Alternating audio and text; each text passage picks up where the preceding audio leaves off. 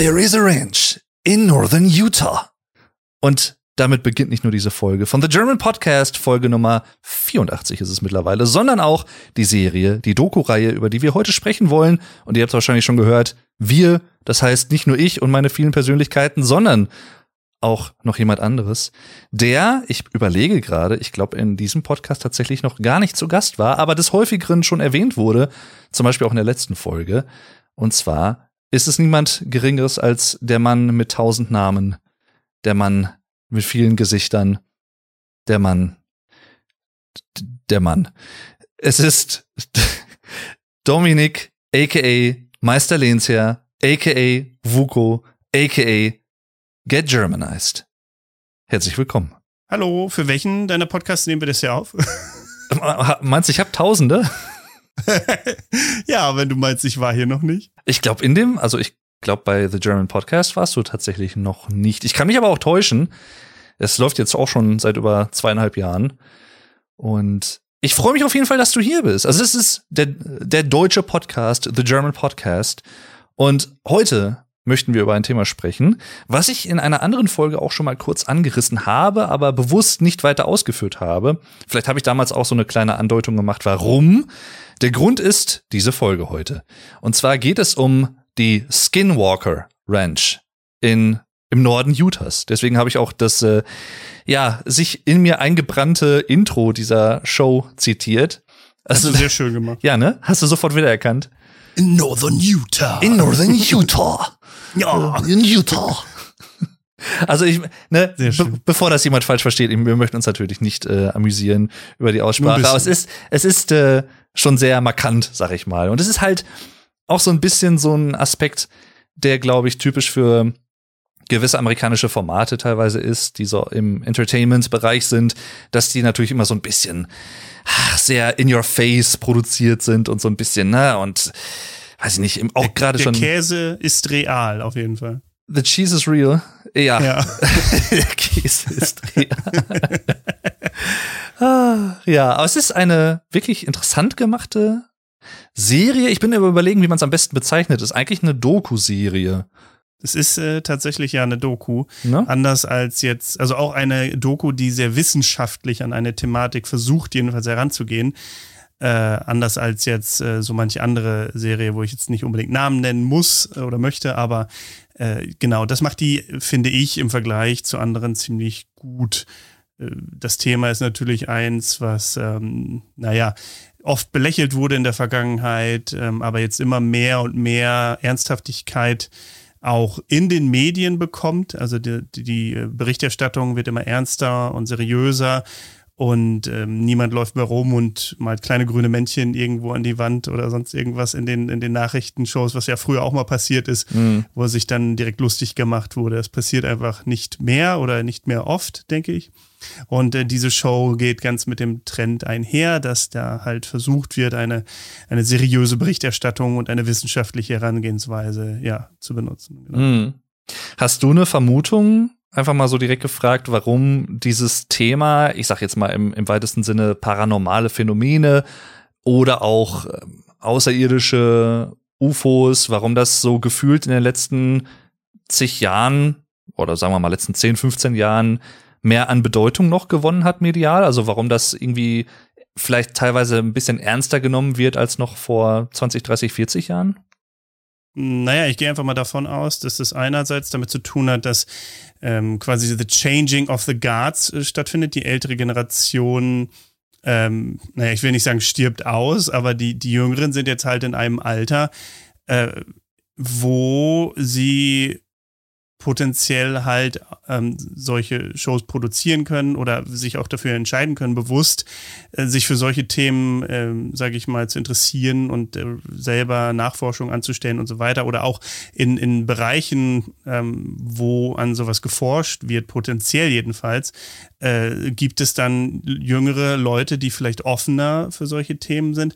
Andererseits könnte man sich halt auch vorstellen, dass wenn wir jetzt mal von dem Standpunkt ausgehen, ähm, U A Ps, also diese äh, Phänomene, die am Himmel sind und unidentifizierbar sind, die gibt es wirklich, die sind real. Ähm, und da steht eine Intelligenz, entweder aus unserem Universum, aus einer anderen Dimension oder irgendwas dahinter, äh, die vielleicht auch ein Interesse hat, die Menschheit irgendwie ja anzuleiten vielleicht. Vielleicht ist es irgendwo ein weiterer Schritt in diesem Masterplan, das wäre natürlich auch eine Möglichkeit, dass langsam aber sicher die Menschen herangeführt werden, vielleicht erst wenige, die Einblicke haben. Es kann sogar sein, könnte ich mir vorstellen, wenn ich, wie gesagt, mal ganz logisch an die Sache und objektiv an die Sache rangehe, äh, wenn, wenn ich jetzt so eine Spezies wäre, ob jetzt interdimensional oder ähm, von einem anderen Planeten, und ich möchte eine niedrigere Spezies, die bisher nur auf ihrem eigenen Planeten war und keinerlei Vorstellungen von dem hat, was im Universum wirklich vor sich geht quasi, wenn ich die heranführen möchte an diese Thematik, was würde ich da machen? Dann macht es ja schon Sinn, dass man einige wenige, die die Macht haben, sage ich mal, in den Medien etwas darzustellen, wie Filmemacher, Produzenten ähm, und so weiter, dass man vielleicht sogar denen irgendwie Informationen zukommen lässt oder potenziell halt Leute, die was verändern können, und dass das über eine lange Zeit vielleicht immer so als Trickle-Down-Prinzip, als, als so tröpfchenweise äh, Informationskampagnen quasi äh, angegangen wird, oder das würde ich jedenfalls machen, wenn, wenn ich in deren Schuhen stecken würde. Das würde ja Sinn machen, die Leute dran gewöhnen mit so Sci-Fi-Filmen oder sonst irgendwas und dann ja, irgendwann mit der ganzen Wahrheit konfrontieren. Es gibt sicherlich noch viele andere Erklärungen, aber das sind welche, die mir jetzt gerade spontan eingefallen sind. Was denkst du denn? Ja, spannende These auf jeden Fall. Übrigens, man muss dazu noch mal sagen, wir haben uns vorher nicht abgesprochen, wer was wie sagt oder so. Wir haben jetzt auch keine Fragen groß aufgeschrieben. Ich habe mir ein paar Notizen zu dieser Doku-Serie gemacht, die ich auch hin und wieder wahrscheinlich mal einwerfen werde. Aber das fand ich tatsächlich sehr interessant und auch einleuchtend, wenn man sich wirklich mal in diese Situation hineinversetzt. Man wäre so ein äh, extra, wie, wie nennt man es auf Deutsch? Ex, ex, extra dimensional, also interdimensional oder in, extraterrestrisch. Genau, extraterrestrisch. Genau, auch ein schöner Zungenbrecher. Ähm, yeah. Wenn man so ein Wesen wäre, was, wenn man annehmen würde, vielleicht eine höhere Intelligenz besäße als die Menschheit, dann wäre es sicherlich sinnvoll, die Menschheit als andere Spezies so darauf vorzubereiten, klar. Ähm, also das finde ich auf jeden Fall eine sehr interessante Möglichkeit, sagen wir es mal so. Und allgemein, um vielleicht mal kurz so ein bisschen den Kontext noch zu fassen, wie kommen wir eigentlich auf diese Serie? Denn das Interessante ist ja, dass sie zum Zeitpunkt der Aufnahme hier, wir haben jetzt heute den siebzehnten elften zweitausendzweiundzwanzig, zu diesem Zeitpunkt ist diese Serie im deutschen Netflix, glaube ich, noch gar nicht erschienen. Die gibt's, glaube ich, nur im amerikanischen bisher. Ich hoffe, dass sie auch noch im deutschen kommt. Und tatsächlich habe ich sie kennengelernt, wie so einige Sachen, durch den lieben Vuko, a k a. Get Germanized, als ich nämlich im, ich glaube, September bei dir zu Besuch war. Da haben wir dann abends mal so ein bisschen geschaut, wie wir das manchmal so machen, ne? Auf was gibt's denn, was könnte man da so zusammen gucken, wenn man was isst und so. Und dann kamen wir auf Skinwalker, The, The Secret of Skinwalker Ranch, wie die Serie original heißt. Und du hattest, glaube ich, zum damaligen Zeitpunkt schon fast alles davon geschaut, von den drei Staffeln, die es aktuell gibt. Relativ und, viel, ja. Genau.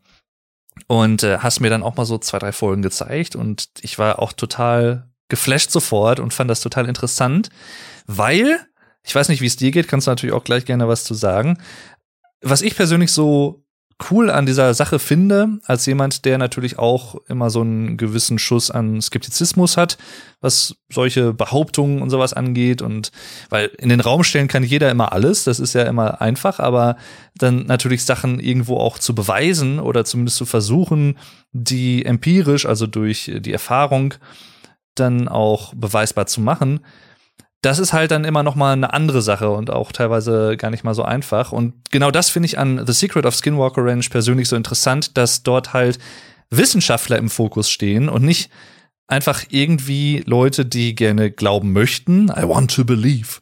So ein bisschen, ne, die X-Files und so, die da hingeschickt werden und sowieso schon voreingenommen sind im Sinne von, ich muss da jetzt irgendwas finden, was meine Theorien bestätigt, und alles, was ich so finde, deute ich im Zweifel so, dass es mir zugutekommt und meinen Ideen. Das ist hier halt nicht der Fall.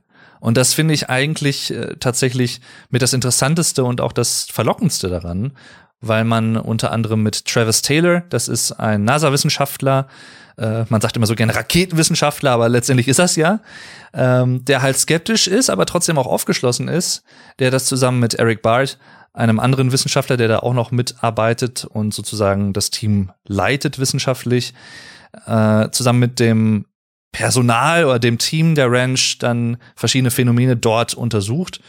Und das ist halt wirklich eine spannende Mischung. Also ja, das, das finde ich tatsächlich auch. Vor allem, da, wie du ja schon sagst, der äh, Travis Taylor am Anfang ja ein, ein Vollskeptiker auch war, was das anging. Der ist mhm. da hingekommen, hat natürlich, ähm, ja, der wusste die äh, von der Geschichte der, der Ranch, dass äh, Robert Bigelow, also dieser Billionär oder Milliardär, beziehungsweise die Ranch äh, inne hatte für eine Weile, hat tatsächlich auch mit äh, Regierungsunterstützung, also aus den U S A, da geforscht und wohl ziemlich abstruse Dinge festgestellt. Äh, und die Besitzer, die da früher die, die Ranch inne hatten, ähm, das waren ganz normale Bauern quasi, die da irgendwie Tiere hatten und so, Kühe, glaube ich, die ähm, haben halt auch sehr merkwürdige Dinge erlebt und das wusste er alles, aber er ist da trotzdem halt hingegangen und meinte, ich werde mir das mal anschauen und wir werden da jetzt wissenschaftlich und wie du schon sagst, empirisch rangehen und das einfach messen, was hier so passiert. Und ja, ich weiß nicht, ob ich meine Meinung irgendwie ändern werde, ob sie beeinflusst wird von meinem Aufenthalt hier, aber wir gehen erstmal neutral an die Sache ran. Und äh, genau das fand ich ja so cool. Mhm. Äh, wusstest du eigentlich, dass der Travis Taylor, ich weiß nicht, ob immer noch, Ähm, oder von Anfang an, ich glaube nicht von Anfang an der Serie, von der ersten Staffel, sondern irgendwann später, wenn ich mich nicht irre, ist er der äh, Hauptwissenschaftler für das äh, U S-Regierungsprogramm für U A Ps geworden. Mm, nee, das wusste ich tatsächlich also der hat noch nicht. Mit der Regierung tatsächlich im offiziellen Rahmen zusammen an diesem Phänomen geforscht. Krass. Oder, ja, war, ja, war angestellt. Ja. Also da kann man t- tatsächlich sagen, sowohl bei dem Travis Taylor, den wir gerade erwähnt haben, als auch bei dem Robert Bigelow, dem Milliardär, der vorher vor dem aktuellen Team und dem aktuellen Besitzer Brandon Fugel, ein weiterer, ich, ich weiß nicht, ob er Milliardär ist, aber zumindest Multimillionär, dem die Ranch aktuell gehört, äh, der, also in beiden Fällen im Prinzip haben wir es mit Leuten zu tun, die in direkter Art und Weise mit der U S-Regierung zusammengearbeitet haben. Bei Robert Bigelow war es zum Beispiel das N I D S, das National Institute for Discovery Science, was er selber gegründet hat, also eine Art Forschungseinrichtung, privat betrieben, aber halt auch mit direkten Kontakten zur U S-Regierung. Und er, also Robert Bigelow, hat dann ab den ja, Mitte der neunziger Jahre, als er die Ranch von eben jenen äh, Farmern, Bauern, die du eben erwähnt hast, abgekauft hat, hat er da halt Forschungen angetrieben über ja, mehrere Jahre und hat wohl auch Sachen rausgefunden, wie du sagst. Und soweit ich das weiß, ist da auch einiges äh, sehr confidential, also unter Verschluss und geheim. Und ne, es ist nicht unbedingt ultra viel nach außen gedrungen, zumindest was man so mitbekommen hat. Und das führt mich so ein bisschen auch zur Geschichte der Ranch, die an sich schon sehr interessant ist. Die gibt's ja auch schon sehr viele Jahrzehnte. Und schon neunzehnhundertelf war es wohl so, dass man dort oder die, die Bewohner damals sehr mysteriöse und ja unbekannte Geräusche, strange noises, gehört hat. So heißt es dann auch zum Beispiel in der Serie selbst, in der Doku-Serie und auch in anderen Quellen, die ich so gefunden habe. Also es geht schon einige Jahrzehnte zurück. In den neunzehnhundertsiebziger Jahren gab es dann verschiedene U F O-Sichtungen, die auch verstärkt dann aufkamen. Und neunzehnhundertzweiundneunzig war es dann so, dass die besagten Bauern, die Landwirte, die Sherman Family, diese Ranch gekauft hat. Die Ranch ist übrigens so circa zwei Komma null sieben Quadratkilometer groß, also durchaus auch ein großes Areal. Aber auch sehr mit viel Freifläche zum Beispiel, also Weidefläche für Kühe oder für andere Tiere. Und eignete sich dadurch halt dann auch sehr gut als eine Art Domizil oder Sitz für Agrartätigkeiten. Und dann kam es in den kurzen vier Jahren, wo diese Sherman Family dort gelebt hat, zu so vielen sehr mysteriösen und teilweise, zumindest in, in erster Linie unerklärlichen Phänomenen, zum Beispiel sehr vielen Viehverstümmelungen, Cattle Mutilations, wie das dann immer sehr schön äh, gesagt wird. wo dann teilweise auch die Köpfe der Tiere zum Beispiel sauber abgetrennt wurden und, wenn ich das richtig in Erinnerung habe, auch dann teilweise die Wirbelsäule komplett entfernt wurde, aber alles auch sehr akkurat und sehr fast schon steril, beziehungsweise auch sehr klinisch. Was auch sehr besonders ist, was sich auch häufig dann dort zugetragen hat, ist, dass bei diesen Tierkadavern und Leichen so gut wie kein Blut mehr, wenn überhaupt, noch vorhanden war.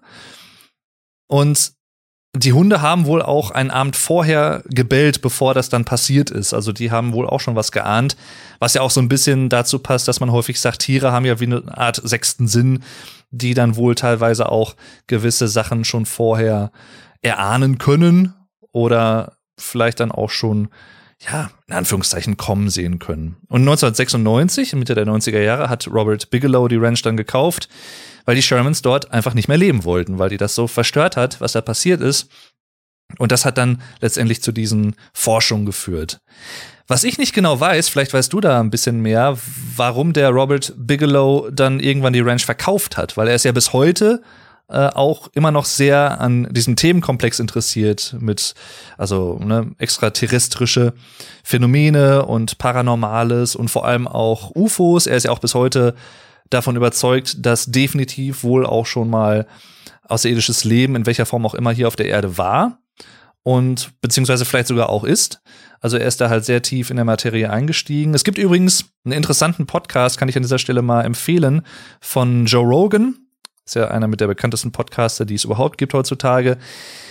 Der hatte nämlich Robert Bigelow auch zu Gast in einer Folge. Genau, habe ich gesehen. Hast du auch gesehen? Und die habe ich mir vor, ich glaube, ein, zwei Wochen mal angehört. Interessanterweise, die geht, glaube ich, drei Stunden lang, aber die Skinwalker Ranch kommt kein einziges Mal zu Wort. Also irgendwie haben sie das komplett ausgeklammert, das Thema, ist aber trotzdem interessant, weil das halt so ein bisschen auch nochmal zeigt, seit wie vielen Jahrzehnten er selbst da halt auch schon total investiert ist und warum er quasi so daran interessiert ist.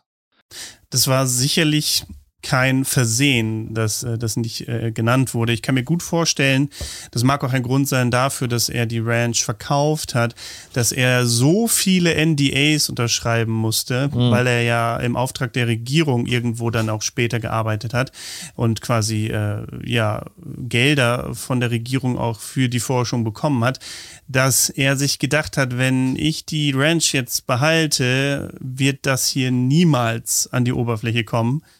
Äh, ans Tageslicht, weil ich mhm. einfach nichts darüber sagen darf. Aber wenn ich die verkaufe, also das ist jetzt eine Theorie von mir, das weiß ich natürlich nicht, ob dem wirklich so ist.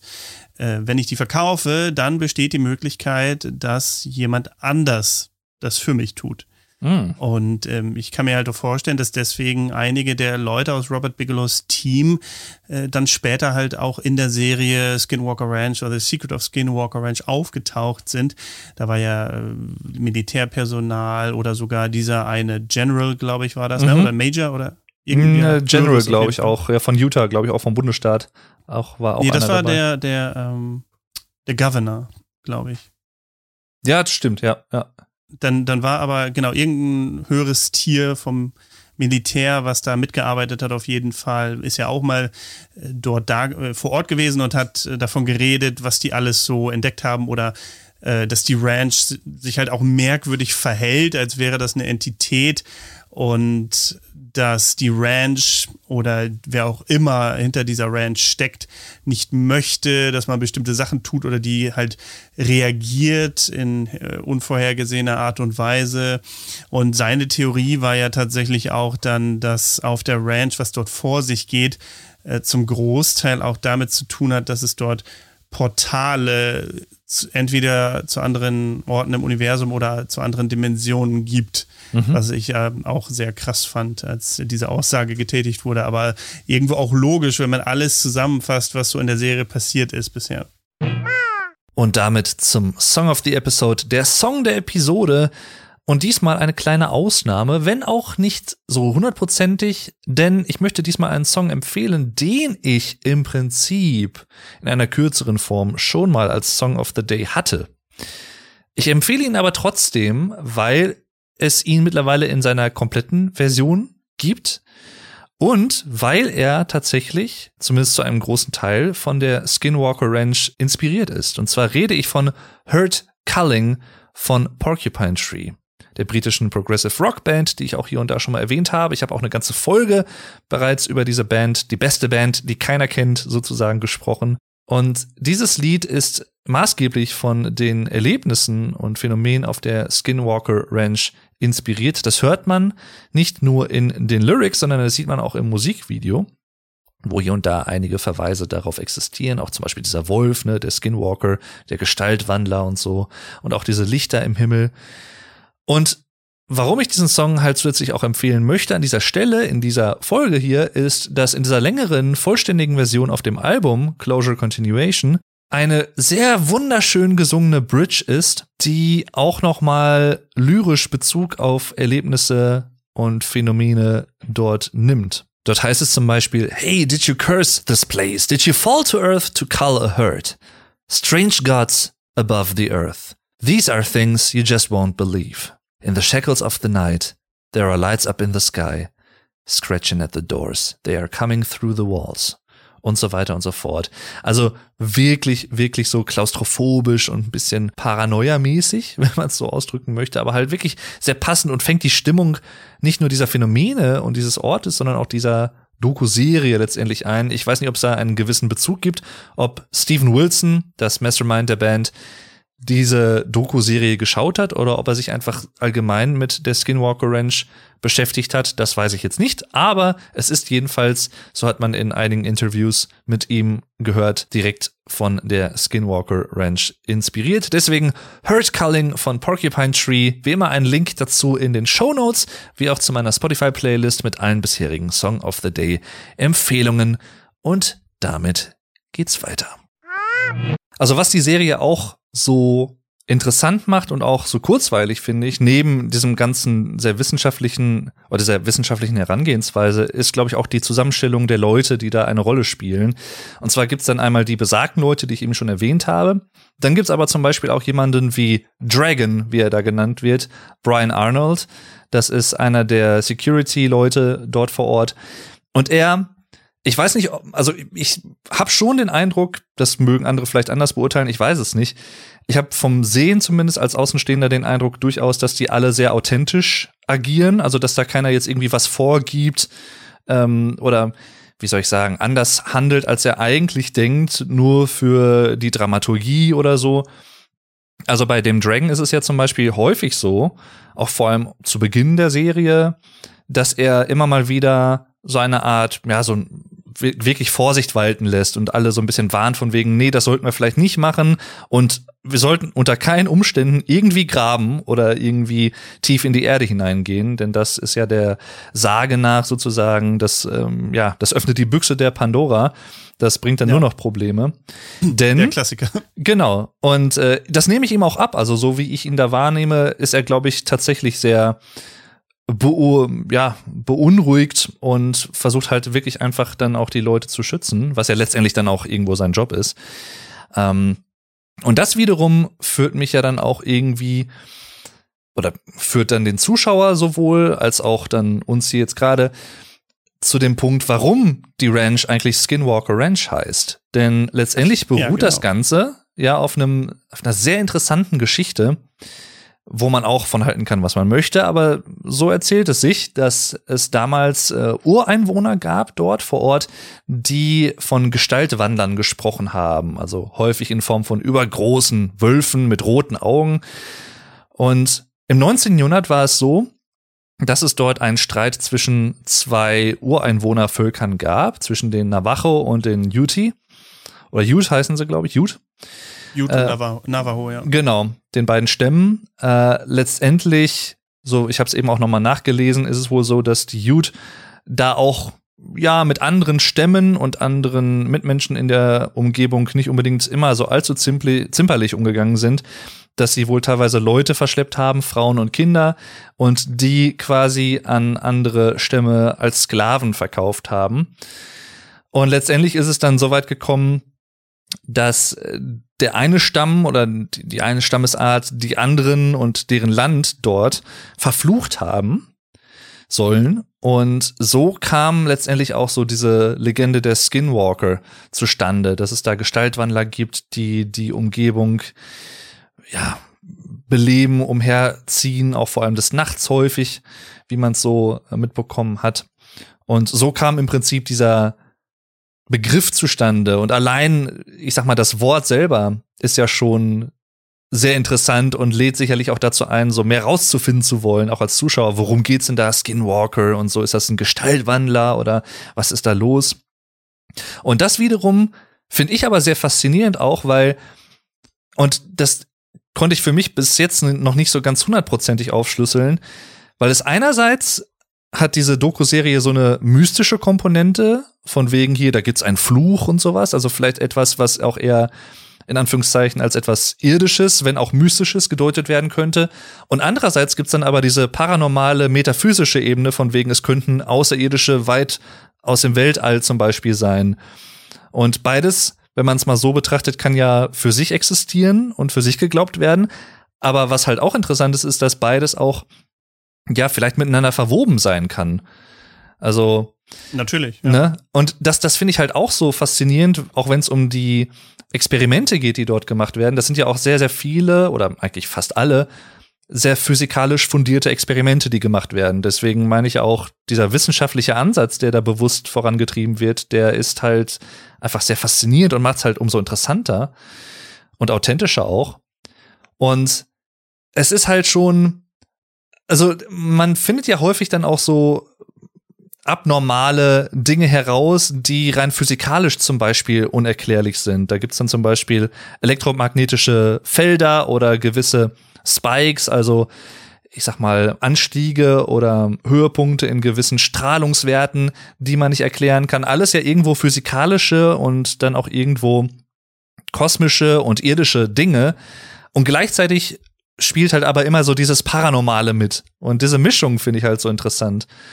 Ne, also, das, ich weiß nicht, wie es dir geht, also das ist halt für mich, ich glaube, ich, glaub, ich fände es auch interessant, wenn es wirklich nur diese paranormale Komponente hätte, aber dadurch, dass es halt dann auch diese physikalischen, unerklärlichen oder vielleicht sehr schwierig zu erklärenden Phänomene gibt, das macht es halt noch mal interessanter. Ich denke halt einfach, durch diese ganzen messbaren Phänomene äh, bekommt das Ganze halt auch noch einen, ähm, ja, realeres Gefühl einfach und macht es halt auch wissenschaftlicher, weil das kann man nicht einfach wegerklären, dass da halt auf einmal aus dem Nichts eine hohe radioaktive Strahlung vorhanden ist, die lokal auf einen bestimmten Punkt fokussiert wurde und dann weg ist. Mhm. Keine Spur mehr davon. Oder äh, viele dieser, dieser anderen Phänomene, die es da gibt, dass sich ein Laser mitten in der Luft bricht, als würde er irgendein ein Gravitationsfeld treffen oder sonst irgendwas, was quasi Licht verzehren kann. Und äh, mit dem bloßen Auge erkennt man einfach nichts. Oder dass mit Infrarotkameras äh, der Berg beobachtet wird und der leuchtet, mhm. ähm, oder auf einmal ein, ein Strahl sichtbar wird, der mit dem bloßen Auge einfach nicht sichtbar ist, aber mit den Messgeräten klar erkennbar ist. Und da gibt es ja eine Vielzahl an solchen messbaren wissenschaftlichen äh, Phänomenen, ähm, oder, oder ich will nicht Beweise sagen, weil was beweist ist ja, dass da etwas ist, was nicht erklärt werden kann, auf mhm. jeden Fall. Und das macht es äh, so interessant, finde ich.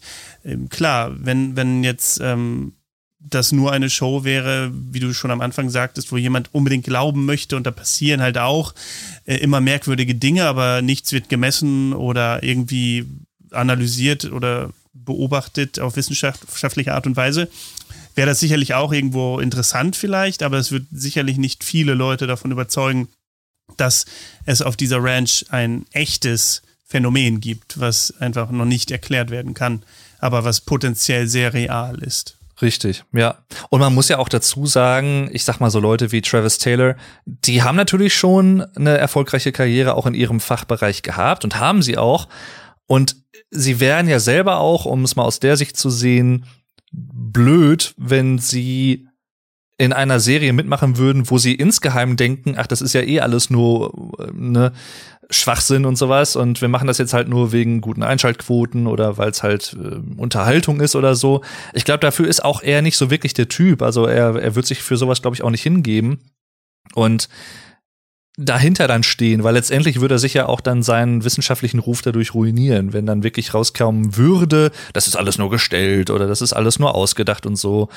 Und allein deswegen glaube ich halt auch schon, dass da halt durchaus ein, ja, ernsthafter, auch wissenschaftlicher Fokus dahinter steckt, im Großen und Ganzen. Und wie du schon sagst, ne, also das ist so oder so, ob man jetzt selber einen Hang dazu hat, an, das klingt mal so, Außerirdische zu glauben. Man, man hat ja dann immer verschiedene Bilder vor Augen, so diese Wesen mit diesen großen Glubschaugen, diesen großen Köpfen oder so so grüne Männchen vom Mars oder so, wenn man es jetzt mal ein bisschen alberner äh, bezeichnet. Aber wenn man es wirklich mal ein bisschen ernsthafter angeht, einfach Lebensformen, potenzielle Lebensformen, vielleicht auch in anderen Galaxien, die zig Milliarden Lichtjahre vielleicht entfernt sind. Denn letztendlich, und das sagen ja auch viele Wissenschaftler, ist es ja einfach, wenn man es stochastisch, also von der Wahrscheinlichkeitsrechnung angeht, extrem unwahrscheinlich, dass in der Größe dieses Universums mit den zig Millionen Galaxien, die wir haben, es ist einfach extrem unwahrscheinlich, dass es dann nicht nur noch irgendwo eine gewisse Form eines anderen Lebens geben würde. Das ist einfach unwahrscheinlich, dass es nicht so ist. Weil ja, auf jeden Fall. Die andere Frage ist natürlich, ist das intelligentes Leben oder ist das Leben, was zum Beispiel auf einem Zivilisationsstandard, einem Zivilisationsniveau wie wir Menschen sind? Äh, oder ist es halt vielleicht auch einfach, sind es Einzeller oder so? Das, das weiß man nicht. Das ist ja wieder eine andere Frage. Aber rein von der Wahrscheinlichkeit her ist es halt einfach sehr wahrscheinlich, dass es da noch irgendwas geben könnte. Man weiß es nicht genau. Ne, aber und allein dadurch. Eine weitere, sorry. Nö, alles gut, sag ruhig. Eine, eine weitere Theorie ist ja auch, dass das Leben nicht unbedingt von anderen Planeten kommen muss, sondern auch schon hier sein kann. Ähm, wenn man sich jetzt zum Beispiel so do- neue Dokumentationen anschaut auf Netflix, äh, wie Ancient Apocalypse oder so, die davon reden und auch sehr äh, ähm, starke Beweise dafür liefern, dass äh, eine Zivilisation vor äh, vielen, vielen, vielen, vielen tausend Jahren hier auf der Erde existiert haben kann und dass es sehr wahrscheinlich ist, dass sie es auch wirklich äh, gab, äh, die uns einfach äh, sehr weit voraus war, dass die diese ganzen Megalithstrukturen gebaut haben, wo wir heute nicht erklären können, wie sie gebaut wurden. Mhm. Das, äh, wie gesagt, ist eine Theorie, dass äh, es Zivilisationen gibt, die vielleicht Tja, es gibt da verschiedene Ansichtsweisen sicherlich und da muss man auch ganz offen rangehen und das nicht gleich für Quatsch erklären, aber dass sie entweder den Planeten verlassen haben, das würde dann heißen, dass sie so weit technologisch voraus waren, dass sie schon sehr ähm, ja, äh, gut funktionierende Raumfahrt besaßen mhm. oder dass sie irgendwo auf dem Planeten in unerforschten Regionen sich aufhalten, irgendwelche Basen gebaut haben oder sonst was. Das ist halt auch eine Möglichkeit. Jetzt habe ich den Faden verloren, wo ich hin wollte, aber erzähl du erst mal ja. weiter. Wir müssen dazu sagen, dass es jetzt bei uns beiden schon ein paar Wochen her ist, dass wir die Doku-Serie geschaut haben. Also es ist jetzt schon ein bisschen Zeit ins Land gezogen. Ja, Wochen. Wochen, äh, ja. Monate bei mir. Es geht ja fließend ineinander über. Oh. Und da würde mich aber mal interessieren, also kannst du dich so an ein, zwei Mindfuck-Momente erinnern, so, so What-the-fuck-Momente, wo du wirklich dachtest, wow, was ist, also das, das ist schon echt krass. Ja, ja äh, einmal die Szene, die haben wir, glaube ich, ich weiß nicht, ob wir die zusammengeschaut haben oder nicht, aber wir haben, glaube ich, kurz danach darüber geredet, wo die Kuh mhm. gestorben ist und ähm, da war halt eine Kuh unter einem Baum und die ist einfach ohne wirklich ersichtlichen Grund gestorben. Und auch bei der Obduktion ähm, wurde als Grund, glaube ich, nur erkannt, dass sie an Stress gestorben ist. Mhm. Quasi, sie hat sich zu Tode gefürchtet sozusagen. Und das Faszinierende war halt daran, dass äh, auch Monate oder Wochen später kein äh, anderes Tier diese Kuh angerührt hat.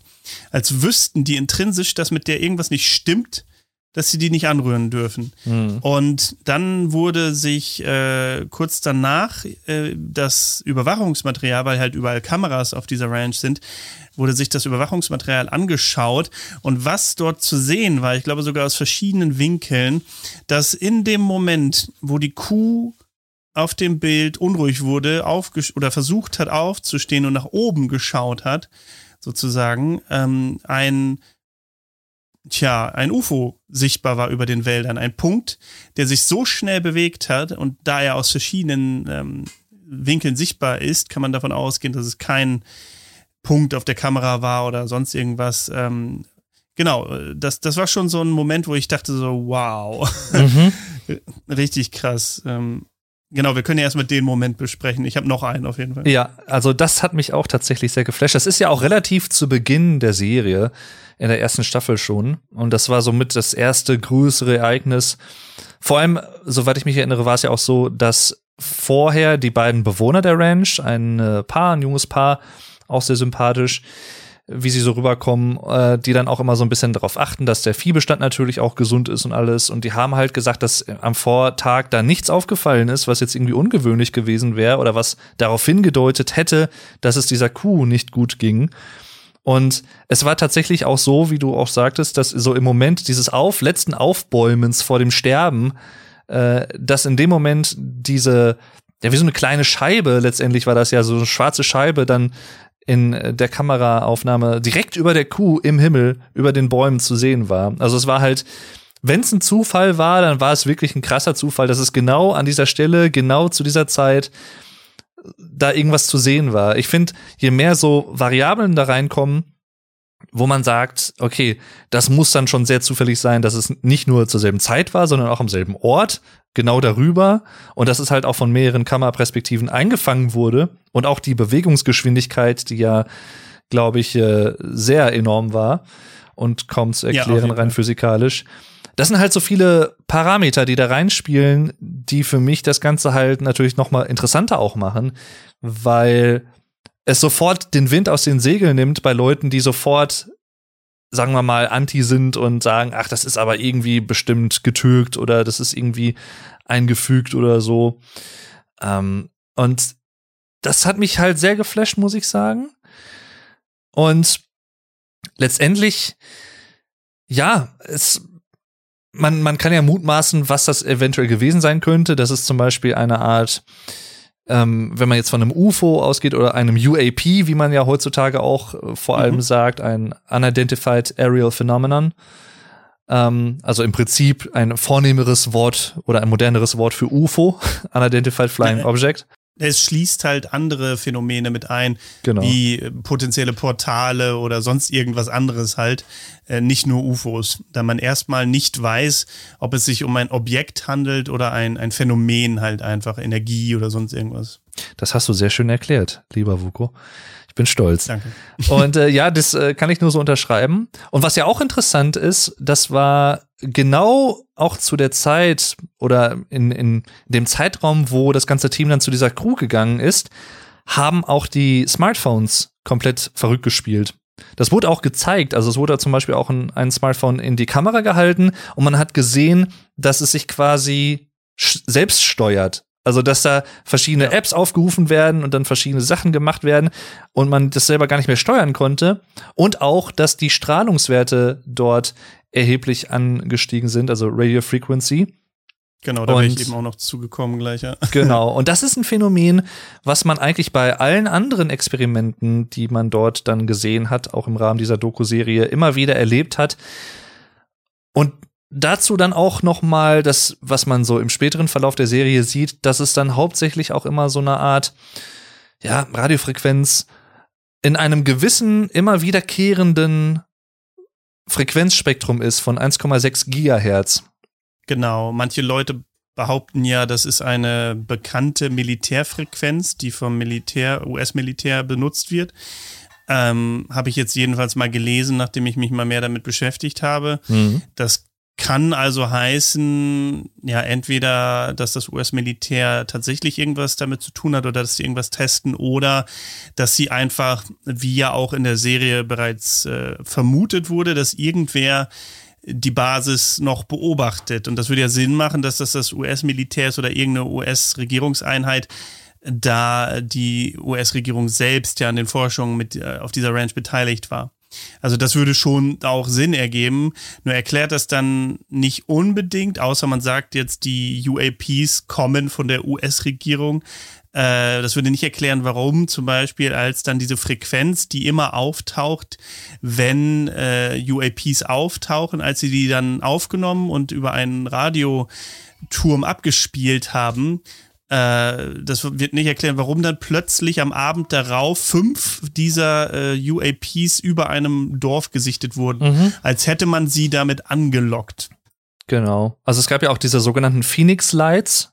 Ist auch sehr interessant, wenn man äh, sich das mal anschaut und recherchiert.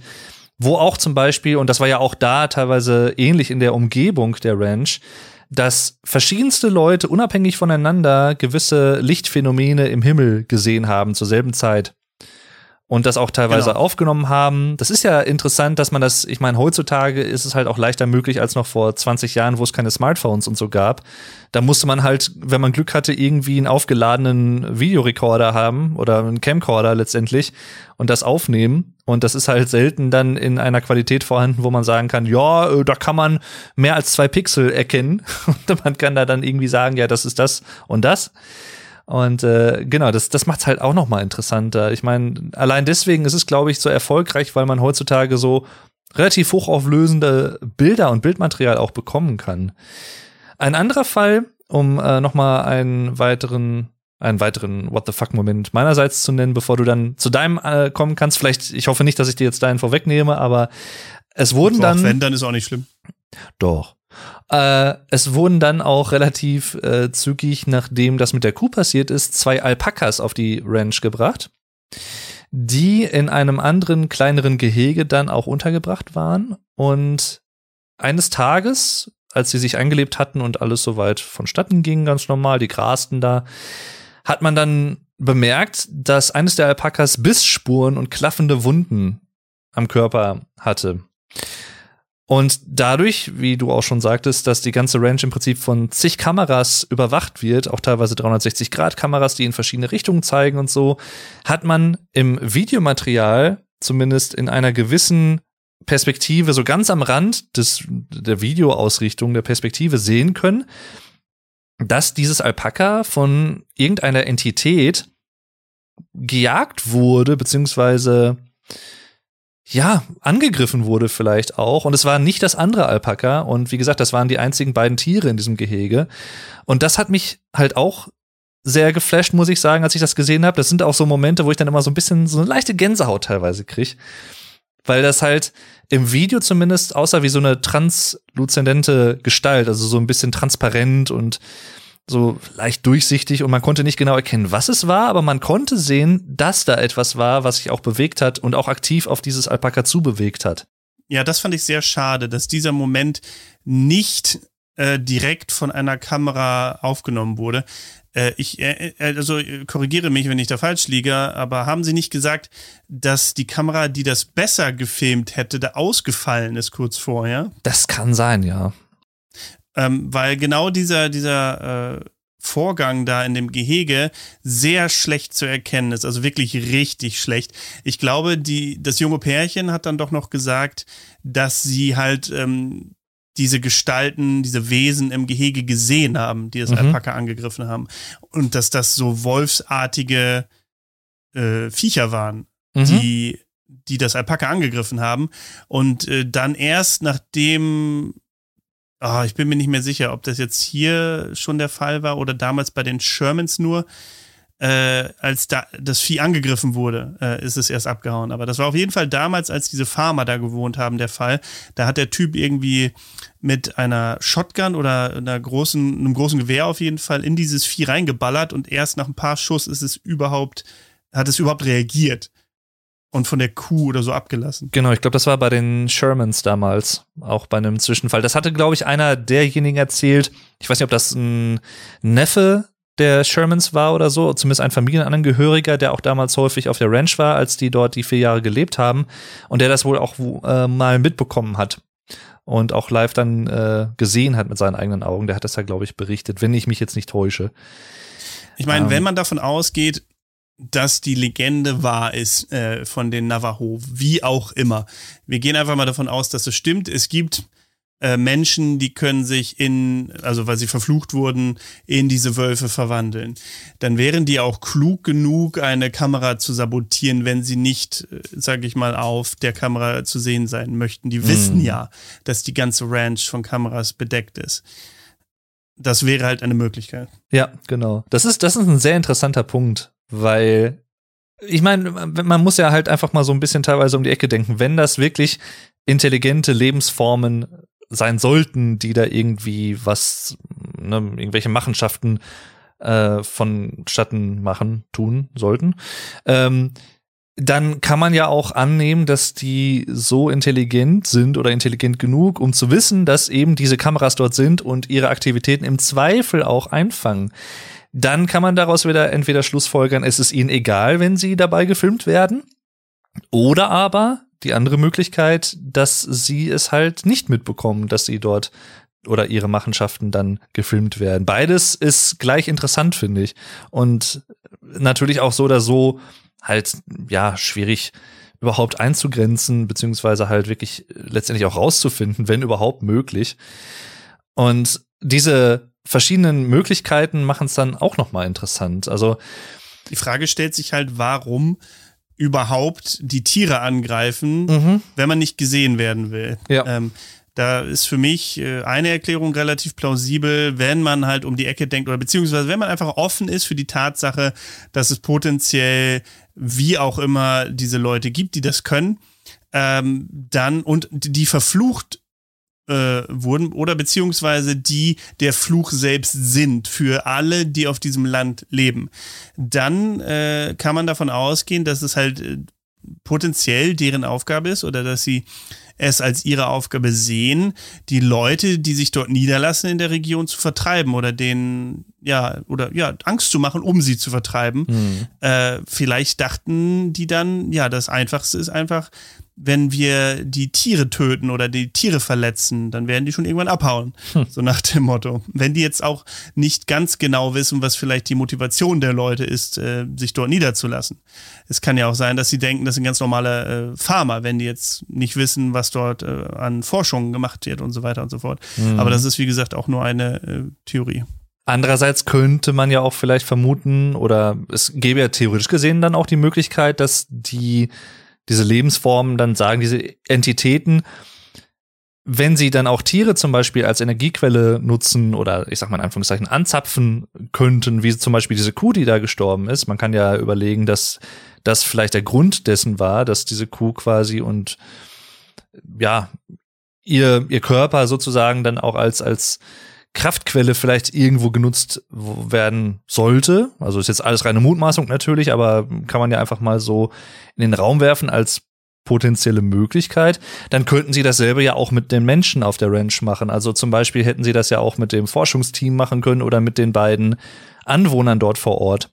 Aber das ist ja, klar gab es auch mal Zwischenfälle, also da kommen wir vielleicht gleich noch kurz zu.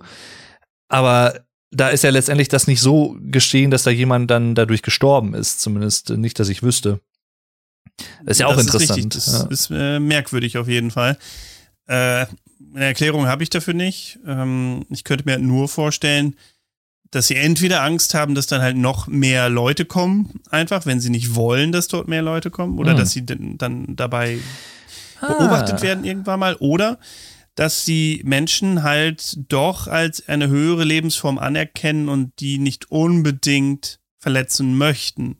Wie, mhm. Vielleicht sehen sie die Tiere halt so, wie viele Menschen sie immer noch sehen, als Nutztiere und als Vieh. Und vielleicht haben die auch gar keine derartigen Moralvorstellungen, dass es denen halt nichts ausmacht, diese Tiere zu töten oder zu benutzen. Es spricht ja dafür, dass sie sie für bestimmte Zwecke benutzen. Das war jetzt bei Skinwalker Ranch nicht der Fall. Aber ähm, Linda, Mo- Linda, wie heißt die? Linda Moten Howe? Mhm. Hugh, oder? Ist das die, die Journalistin? Die, die Journalistin, die diese ganzen äh, Viehverstümmelungen ihr ganzes Leben lang schon verfolgt hat, überall auf der Welt. Die hat ja gesagt, dass oft chirurgisch äh, wirkende Eingriffe zu sehen sind, wo dann ganz bestimmte Teile oder Organe entfernt wurden, als mm. wenn man mit einem Laserskalpell sie herausgenommen hätte. Und wie gesagt, keinerlei Blut in der Umgebung, keinerlei Blut in den Tieren. Dann kann man ja davon ausgehen, dass sie Forschungsarbeiten äh, abhalten oder diese, diese D N A für irgendwas brauchen, für Experimente. Mhm.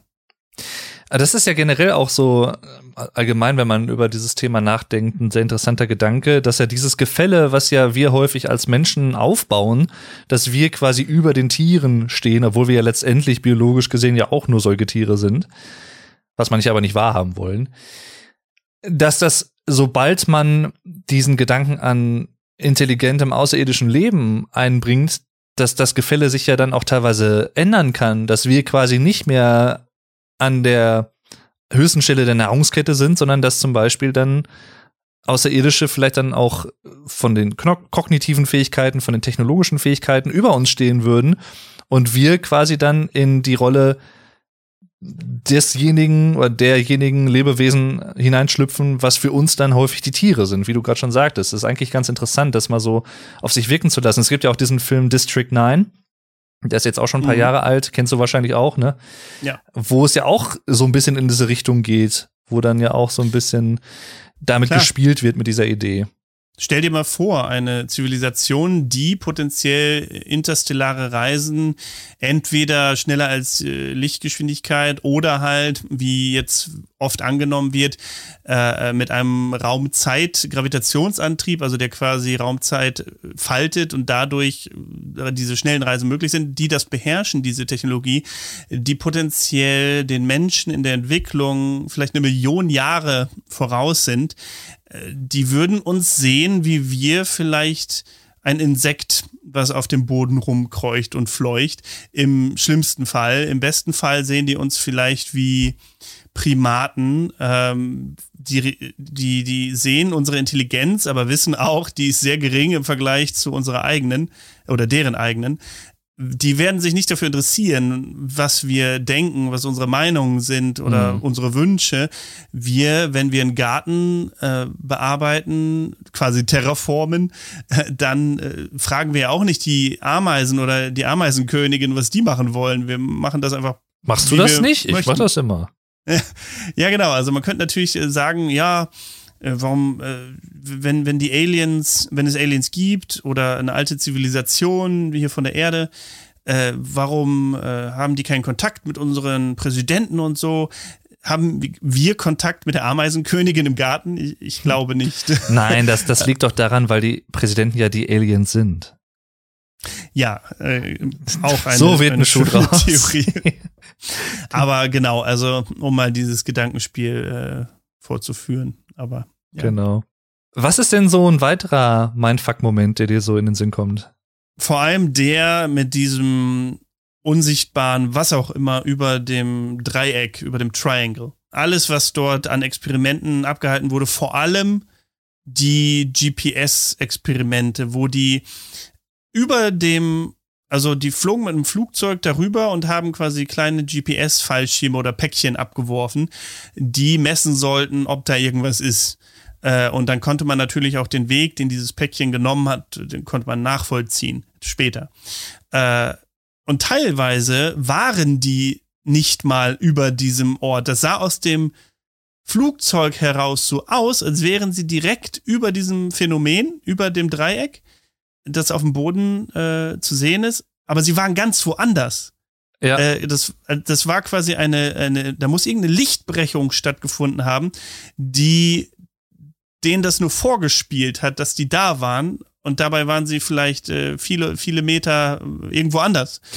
Und später diese, diese G P S-Aufnahmen zeigten ja deutlich, dass dort irgendwas ist, weil sie ja in so einer Spirale immer um irgendwas quasi drum rumflogen oder teilweise auch weit abgeleitet wurden von diesem Punkt, obwohl kein Wind war und das Paket eigentlich genau durch diesen Punkt hätte gehen müssen. Teilweise mhm. waren die G P S-Informationen sogar so falsch oder so merkwürdig, dass sie, äh, als wenn sie in den Boden geflogen wären, genau. zu sehen waren. Also höchst ja, absonderlich und das war auf jeden Fall ein, ein richtig cooler, aber auch ein Mindfuck-Moment für mich. Das ist so eine Art Wegkreuzung, deswegen wird es so genannt, weil es halt so dreiecksförmig äh, angelehnt ist. Da ist es ja so eine Meile, circa eine Meile in der Luft ist ja dieser Punkt oder diese Interferenz, sag ich mal, diese Abnormalität, ja. äh, die man da nicht so wirklich erklären kann. Und was du ja auch sagtest, also sowohl der Travis, der ja zum Beispiel aus dem Helikopter so einen Fuß so rausgehalten hat, auch neben sich direkt so als Referenz, wo in etwa dieses Dreieck unter ihm ist, als auch die G P S-Instrumente des Helikopters haben ja gesagt, ihr seid jetzt genau darüber. Und unten, das Team, was unten geblieben ist, hat dann einfach mit Staunen so da gestanden und gesagt, nee, ihr seid irgendwie ganz daneben, ihr seid ganz woanders. Was halt überhaupt keinen Sinn ergibt, weil, ne, warum sollen die G P S-Daten falsch sein? Aber letztendlich gab es da wohl auch elektromagnetische Interferenzen und auch diese Flugbahn von diesen G P S-Trackern, die sie hinabgeworfen haben. Sehr, sehr faszinierend. Die G P S-Daten und die optischen Daten aus dem Auge quasi. Beides. Die, ich meine, die, die dachten ja, die wären direkt da drüber. Genau. Also so, so auch da wieder, was ich ja eben meinte, da kommt das wieder zustande, was mich halt so fasziniert an dieser ganzen Geschichte, dass es halt immer, oder ich glaube, an alle Experimente, an die ich so persönlich jetzt denken kann, die da so vorkommen, in allen Fällen gab es mehr als eine Abnormalität, die halt wahrnehmbar war und nicht immer nur dieses eine Phänomen, was auftritt, sondern verschiedene andere Phänomene, die damit einhergehen und die man halt nicht erklären kann. Und allein diese Komplexität dieser Sachverhalte macht so spannend, finde ich.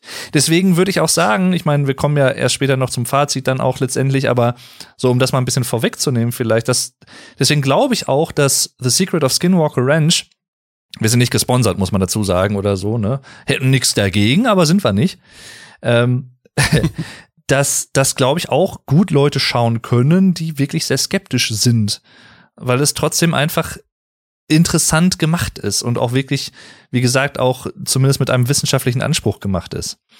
Und genau, ja. Und diese ganzen Experimente, die dort stattfinden, sind halt einfach wahnsinnig spannend, selbst wenn man nicht glaubt, dass das äh, irgendein außerirdischer oder interdimensionaler Einfluss ist. Und das andere, genau, und das andere, was mich halt so fasziniert an dieser ganzen Sache ist, dass ja auch teilweise Experimente in einem gewissen zeitlichen Abstand auch nochmal wiederholt werden mit ähnlichen oder teilweise auch genau denselben ähm, Bedingungen. Und dann auch zum Beispiel in diesem Dreieck werden häufiger dann auch oder sollten dann auch so Raketen mit G P S-Trackern hochgeschossen werden mit verschiedenen Messinstrumenten.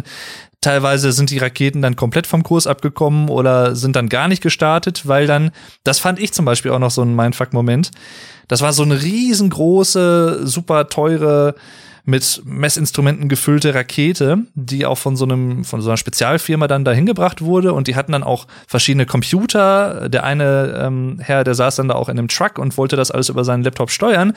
Und ich glaube, drei, vier Mal nacheinander, kurz bevor diese Rakete, dieser Countdown runtergezählt wurde und diese Rakete starten sollte, ist die komplette Elektronik ausgefallen. Und äh, hatte, da gab es auf einmal so ein, wie so ein Blackout, einen Stromausfall. Und das, das hat sich halt mehrfach nacheinander wiederholt. Also es war jetzt nicht nur einmal so.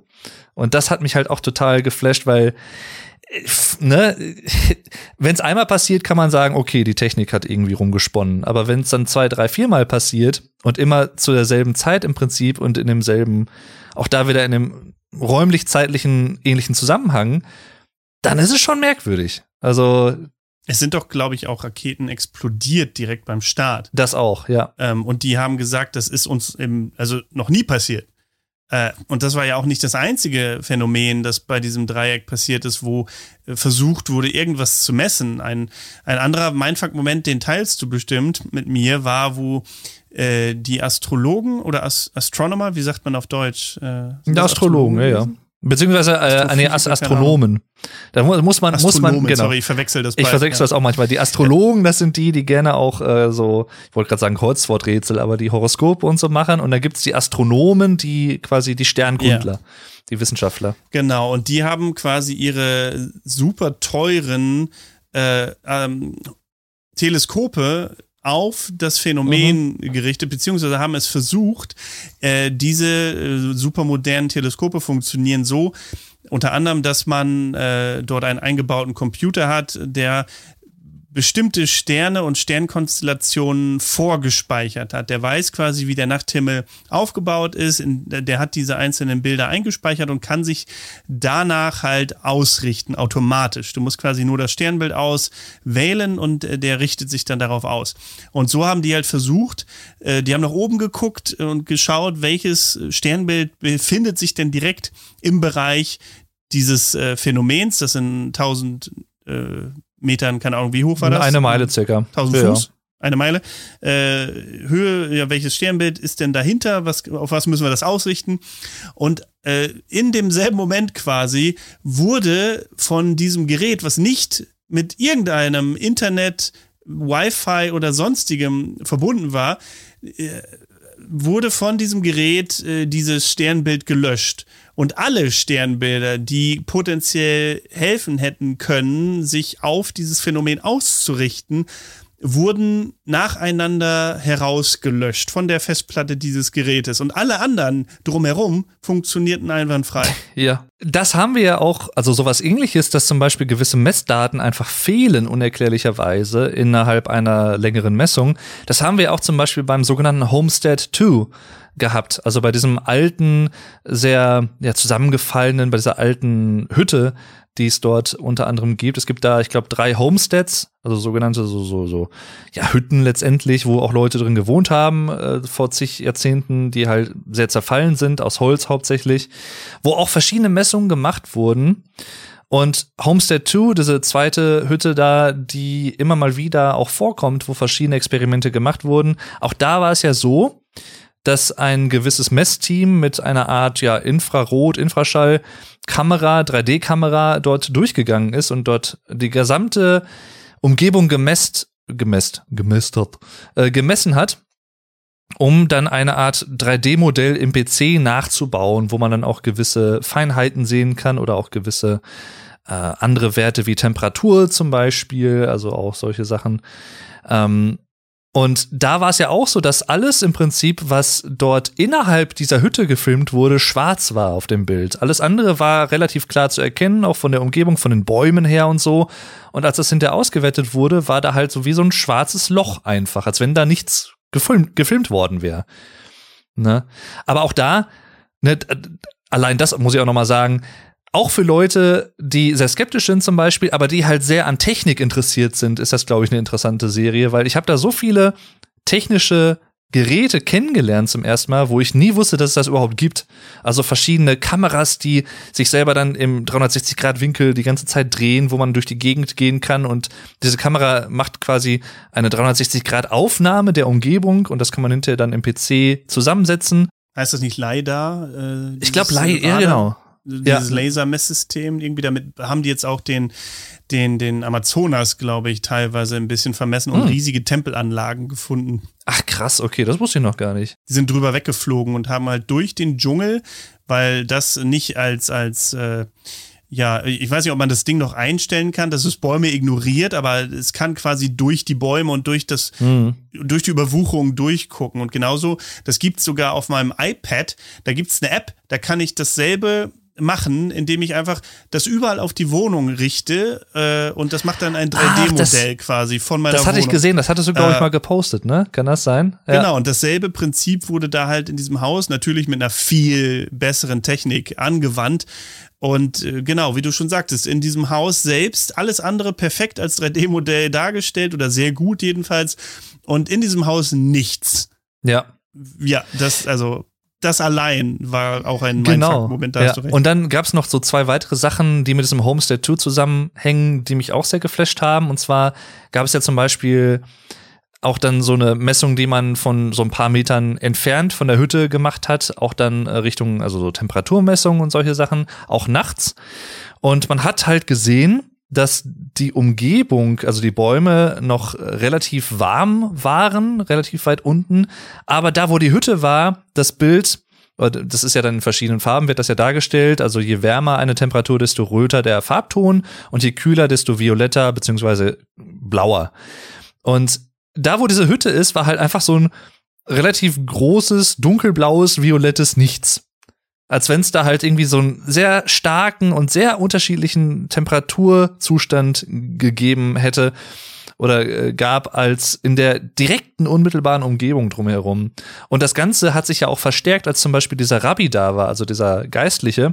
Das war so krass. Der da halt auch ein Gebet gesprochen hat, um halt absichtlich gewisse potenzielle Phänomene zu triggern. Und es hat ja augenscheinlich. Es war, glaube ich, ein Gebet, um ein Portal zu öffnen. Genau, das war so ein bisschen das Ziel, dass man da halt so versucht, dieses Portal, was man dort vermutet, zu öffnen, beziehungsweise irgendwie zu, zu triggern. Und zumindest was die Temperatur angeht, ja, war das durchaus auch sehr interessant, weil dann halt auch wirklich was dann in dieser Zeit, auch da wieder in diesem zusa- zeitlichen Zusammenhang auch passiert ist.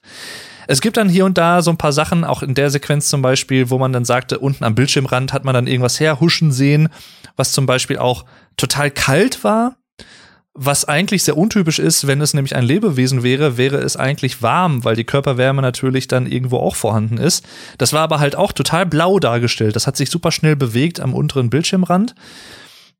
Und auch das war sehr faszinierend. Es gibt aber trotzdem auch so ein paar Sachen bei einigen Experimenten, wo ich sage, gut, das könnte man auch so oder so durch die Natur oder wie auch immer erklären, durch irgendwelche Sachen. Das muss jetzt gar nicht mal irgendwas total ultra Besonderes sein, aber andere Sachen wiederum, zum Beispiel auch was diese, diesen Brunnen angeht, der direkt neben dem Homestead zwei ist, ne, diese Zisterne, die da ist, ja, wo es mehrere interessante Sachen gab. Also einmal der Travis Taylor, der Wissenschaftler, der hat dann einmal da gesehen, ah, da ist, also dieser Brunnen ist abgedeckt mit so einer Art Steinplatte, die man äh, mit so zwei Griffen hochnehmen kann.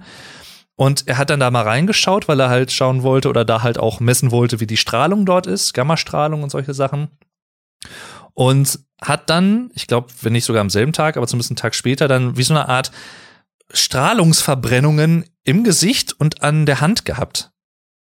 Und hat dann auch dort vor allem durch seine Messgeräte dann klare Ausschläge bekommen, direkt zu der Zeit, als er da war, wo dann die Strahlung massiv erhöht war. Genau, und einen Tag später war gar nichts. Oder ein paar Stunden später oder Minuten später war gar ja. nichts mehr dort. Und dann gab es, glaube ich, auch noch zwei, ich glaube, den, ich komme jetzt nicht auf seinen Namen, der eine Ranch-Bewohner, äh, der mit dem langen Bart, der Ja, ich weiß nicht, du meinst den Ranch-Manager. Genau, ne? Der dort, ich glaube, so Herzrhythmusstörungen hatte oder was. Oder dann irgendwie so ein Taubheitsgefühl im Arm. Und dann einen Gast, den sie auf der Ranch hatten, der auch, glaube ich, äh, ich glaube, einem Indianerstamm angehört, der dort Ja, der hatte mal eine Erfahrung damals und hatte halt so ein bisschen P T S D, als er hingekommen ist. Genau, der da halt auch tatsächlich so ein bisschen zusammengebrochen ist an dem Brunnen, also direkt daneben, was halt auch total crazy war. Oder natürlich auch von dem, ich habe es mir aufgeschrieben, wie heißt er nochmal? Der Thomas Winterton, der Superintendent, also der, der Leiter sozusagen, der vor einigen Jahren schon, bevor diese ganzen Aufnahmen überhaupt gemacht wurden, bei Grabungen, die dort dann tatsächlich auch versucht wurden, so eine Art Beule am Hinterkopf bekommen hat, wo sich die, die Kopfhaut vom mhm. Schädel abgelöst hat.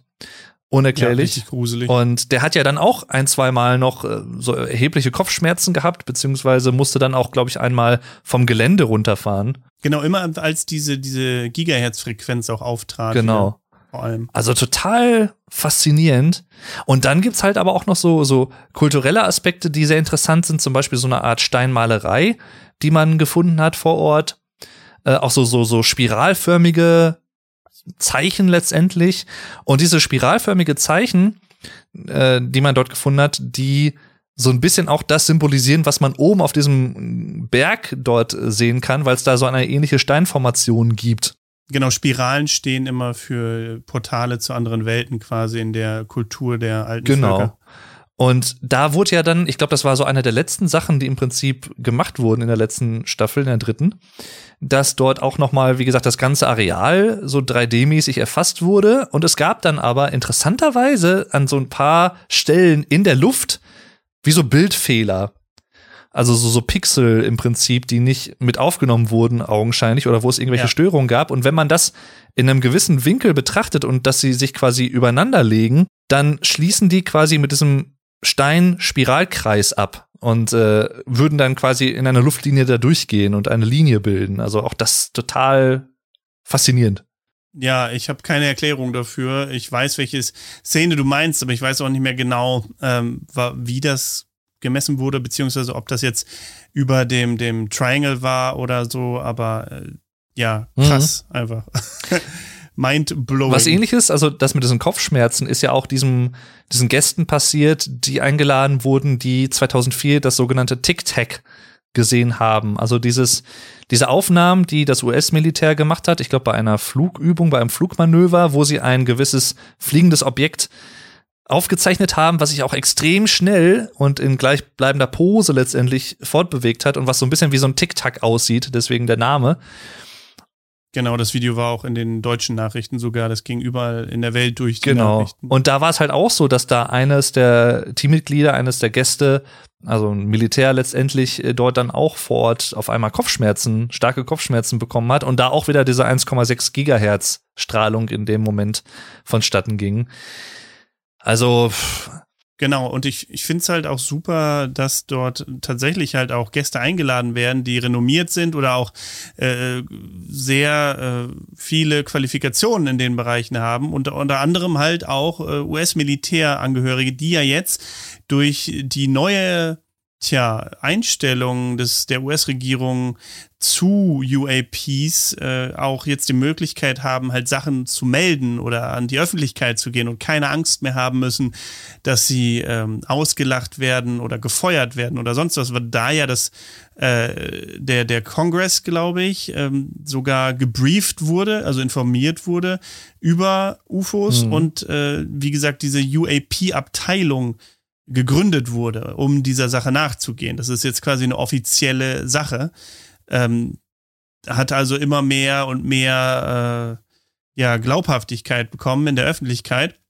Und deshalb kommen jetzt auch halt immer mehr Leute, wie halt diese, diese ehemaligen Angestellten vom U S-Militär äh, daher und, und berichten, äh, ja, was sie gesehen haben. Mhm. Und das hast du eben auch schon mal kurz angesprochen, diese Lichtphänomene am Himmel. Das wurde ja auch hervorgerufen. Ich glaube, jetzt ist Vuko gerade abgeschmiert. Du, du warst gerade ah. weg. Ich habe mich noch weiter aufgenommen. Also wirst du die äh, meinen Rant auf jeden Fall noch haben. Okay, ich hab, ja, du warst, ich hatte auf einmal nur Kluklung gehört. Ich dachte, du wärst auch weg gewesen.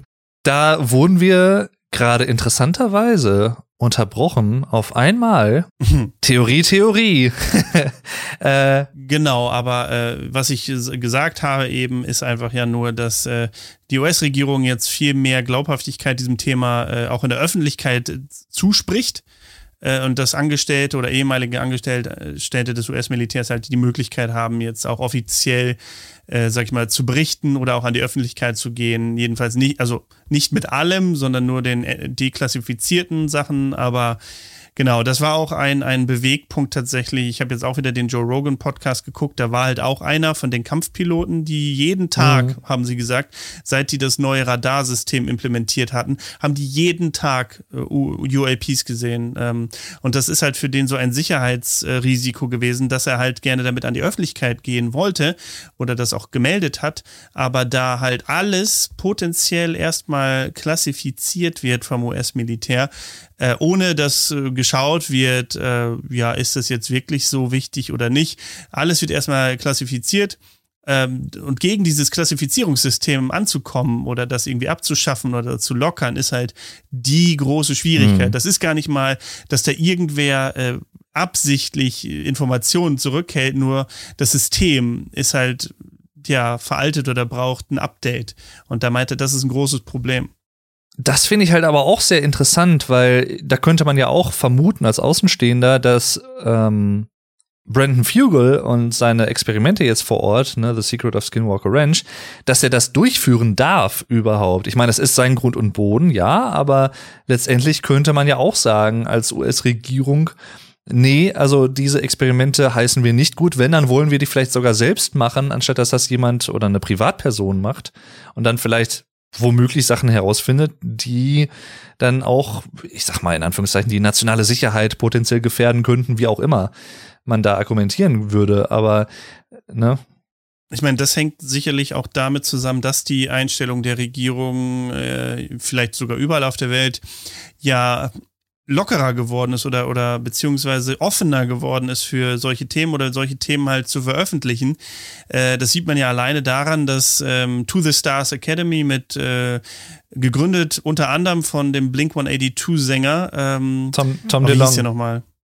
Tom DeLonge, genau, dass äh, To the Stars Academy äh, eine, eine Agentur, quasi eine, eine Entität, eine Organisation ist, wo ganz viele hochrangige Militärmitglieder mitarbeiten und quasi, was sie Disclosure nennen, also die, die langsame Veröffentlichung über die sogenannte Wahrheit über U A Ps und alles Mögliche in dem Zusammenhang quasi veranstalten. Die, die, die wollen das Ganze über verschiedenste Medien wie Filme, Bücher und so in das Bewusstsein der, der Öffentlichkeit quasi einfließen lassen. Und die waren tatsächlich auch dafür verantwortlich, dass dieses Tic-Tac-Video in den Nachrichten lief mm. und überall auf der Welt äh, veröffentlicht wurde. Das ist quasi etwas, was die gemacht haben. Das hat er auch äh, selber gesagt, der Tom DeLonge. Und er meinte, die haben noch viel mehr und das war erst der Anfang. Das ist, das ist krass, ja. Also das äh, wusste ich jetzt auch noch nicht. Ja. Aber das ist halt auch so faszinierend, zum Beispiel, wie gesagt, was du auch vorhin schon mal meintest, diese Lichtphänomene am Himmel. Das wurde ja im Prinzip auch nochmal versucht zu triggern, indem der Travis Taylor ja zu einem Radiosender in der Gegend gefahren ist, zu so einer Radiostation. Dave ist wieder weg. Da bist du wieder, Dave, du warst weg. Okay, das ist jetzt echt gruselig. Weil, hörst du mich? Das ist jetzt... Ja, ich höre dich. Fang doch mal bei Lichtphänomene an. Ohne, jetzt, Taylor, ohne Scheiß, ne? Ich erfinde das jetzt nicht. Ohne Scheiß. Eben als ich das anfangen wollte zu erzählen, genau dann ist die Verbindung abgebrochen. Jetzt wollte ich da gerade wieder anfangen, das zu erzählen. Und es ist genau dann wieder die Verbindung abgebrochen. Jetzt, jetzt ohne Witz. Ja. Also ein bisschen Mystery und Angst muss es ja geben bei uns im Podcast. Jedenfalls, ich versuche es ein drittes Mal. Gleich hier total Stromausfall und alles. Keine. Dann gehen wir zu Skype-Discord, wenn ihr uns das hier nicht sagen lassen wollt. Jeden, jedenfalls diese Lichtphänomene am Himmel. Äh, da ist ja der Travis ja. Taylor zu diesem benachbarten Radiosender gefahren und hat dann da gesagt ähm, oder darum gebeten, dass die Radiomoderatorin ja vielleicht mal diese eins Komma sechs Gigahertz Frequenz ja mal abspielen könnte über ihre Radiostation in der Umgebung. Das hat sie dann auch gemacht als Experiment. Und genau das war ja auch dieser Tag, wo dann verschiedene Leute in der Umgebung diese Lichtphänomene am Himmel gesehen haben, unabhängig voneinander. Also da gab es auch... Genau, das hatte ich vorhin schon ne? mal erwähnt. Und das, das, dadurch, dass es halt so viel Kausalität gibt, zumindest augenscheinliche Kausalität von wegen Ursache und Wirkung, was so Zusammenhänge angeht, das macht's halt so interessant. Und gleichzeitig sieht man ja diese Lichtphänomene im Himmel auch des häufigeren bei Experimenten auf der Ranch. Also zum Beispiel auch relativ zu Beginn, als auf so einem, auf dem Hubschrauberlandeplatz so eine Rakete äh, nach oben geschossen werden sollte. Da äh, ist sie dann ganz normal hochgeflogen und irgendwie, ich glaube ein paar Sekunden später, hat dann äh, Travis gesagt, ey, guck mal da oben. Da war dann auf einmal wie so ein, so ein Lichtpunkt im Himmel zu sehen, der auch still stand und dann auf einmal irgendwie weg war. Und dann gab es zum Beispiel noch diese eine Aufnahme, da kann ich mich noch dran erinnern, die wurde nachts aufgenommen, wo man auch wie so ein Lichtpunkt sah, der in Bodennähe geschwebt ist, aber halt auch nicht zu schnell und auch in einem unterschiedlichen Tempo und hat auch die Bewegung, also die, die, die Richtung geändert, als wenn es quasi wie so eine Art, ja, Figur gewesen wäre, die sich selber halt eigenständig bewegt hat, weil man hat ja häufiger schon mal sogenannte Orbs, also im Prinzip so, so Lichtphänomene, so Kugeln, die man dann schon mal so auf Aufnahmen sieht, auf Videoaufnahmen. Das sind in häufigen Fällen auch einfach Staubteile, die dann vom Licht oder das, das Licht der Kamera oder der Umgebung reflektieren.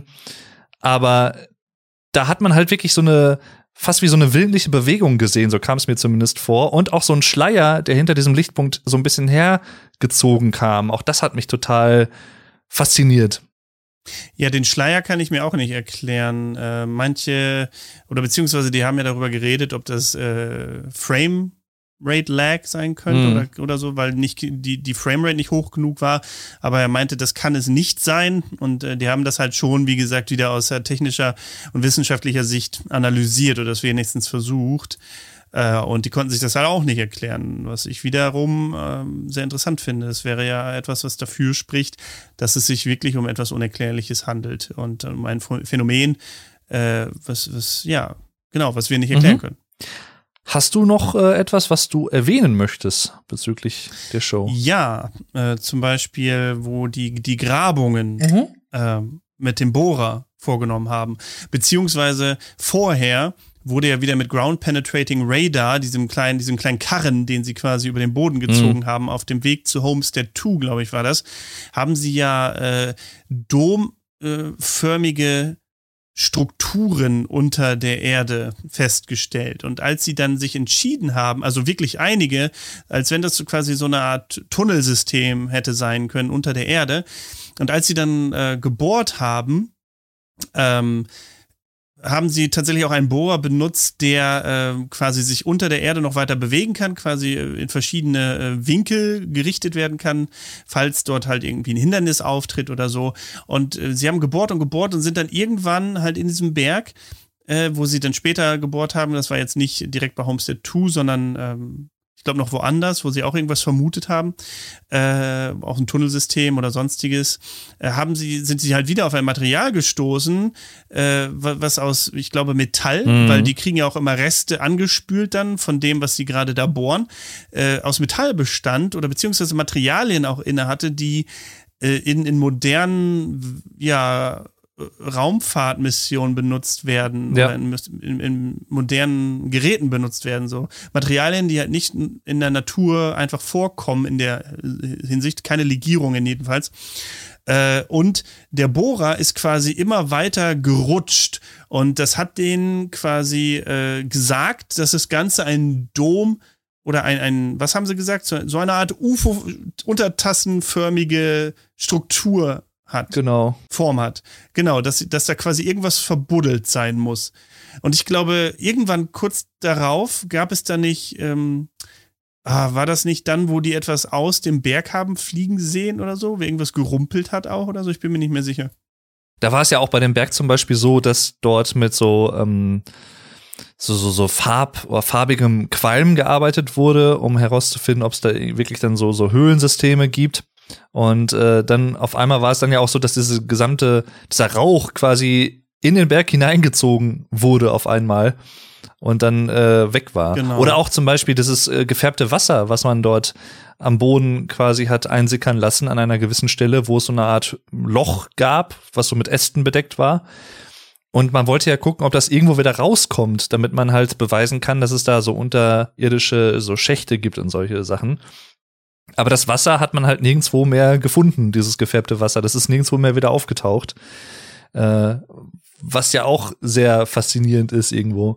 Weil das kann, lässt ja auch verschiedene äh, Schlüsse zu. Da muss, zu, zu, zu. Genau, da, da, da muss ja dann potenziell irgendwo ein, ein großes Tunnelsystem unterirdisch sein. Oder jedenfalls genügend Hohlräume, die das Wasser fassen können. Äh, Und das wurde ja schon immer vermutet, dass dort Tunnel sind, Tunnelsysteme, die irgendwo hinführen.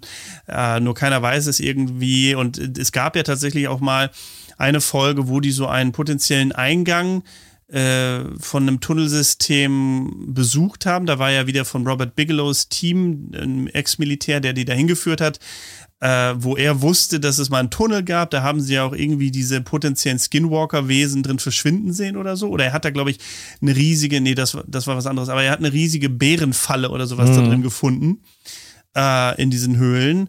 Und dieses Tunnelsystem oder dieser Eingang zu diesem Tunnelsystem wurde scheinbar äh, absichtlich zum Einsturz gebracht. Das, die haben da, glaube ich, einen Sprengstoffexperten sich geholt, der das begutachtet, das ganze Eingestürzte oder beziehungsweise die, die ganzen Steine, die dort lagen, und das wirkte nicht so, als wäre das auf natürliche Art und Weise passiert. Äh, als wenn halt irgendjemand nicht wollte, entweder Robert Bigelows Team hat das gemacht oder irgendwer anders, dass da jemand weitere Nachforschungen anstellt. Ja. Also alles in allem sehr faszinierend, und letztendlich braucht ihr diese Doku-Serie jetzt gar nicht mehr schauen, weil wir euch das komplett jetzt erzählt haben, was da so passiert. Doch, Nein, lohnt sich genau. immer noch. Also es lohnt sich definitiv. Also wir haben jetzt auch nicht alles erzählt, da gibt's auch noch ein paar weitere Sachen, die sehr spannend sind, und das auch einfach mal so ein bisschen zu erleben, wie das wirklich halt dann auch durch Experimente, also auch empirisch nachvollziehbar dann auch aufgebaut wird. Das alleine ist schon sehr interessant, was man da so zu sehen bekommt. Und es ist immer am besten, sich selber ein Bild zu machen.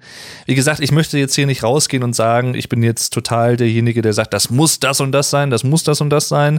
Letztendlich kann man das auch wahrscheinlich nie zu hundertprozentiger oder mit hundertprozentiger Gewissheit sagen.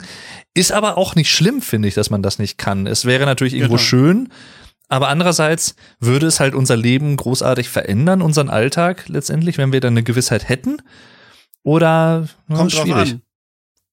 Kommt drauf an, was wir mit dem Wissen machen, ob das die Menschheit irgendwie vereinen würde oder nicht, äh, oder ob allein unser Wissen darüber vielleicht eine potenziell fortgeschrittene Zivilisation dazu bewegen würde, sich offen zu zeigen, all das können wir nicht wissen und, und ist ja nicht abschätzbar einfach.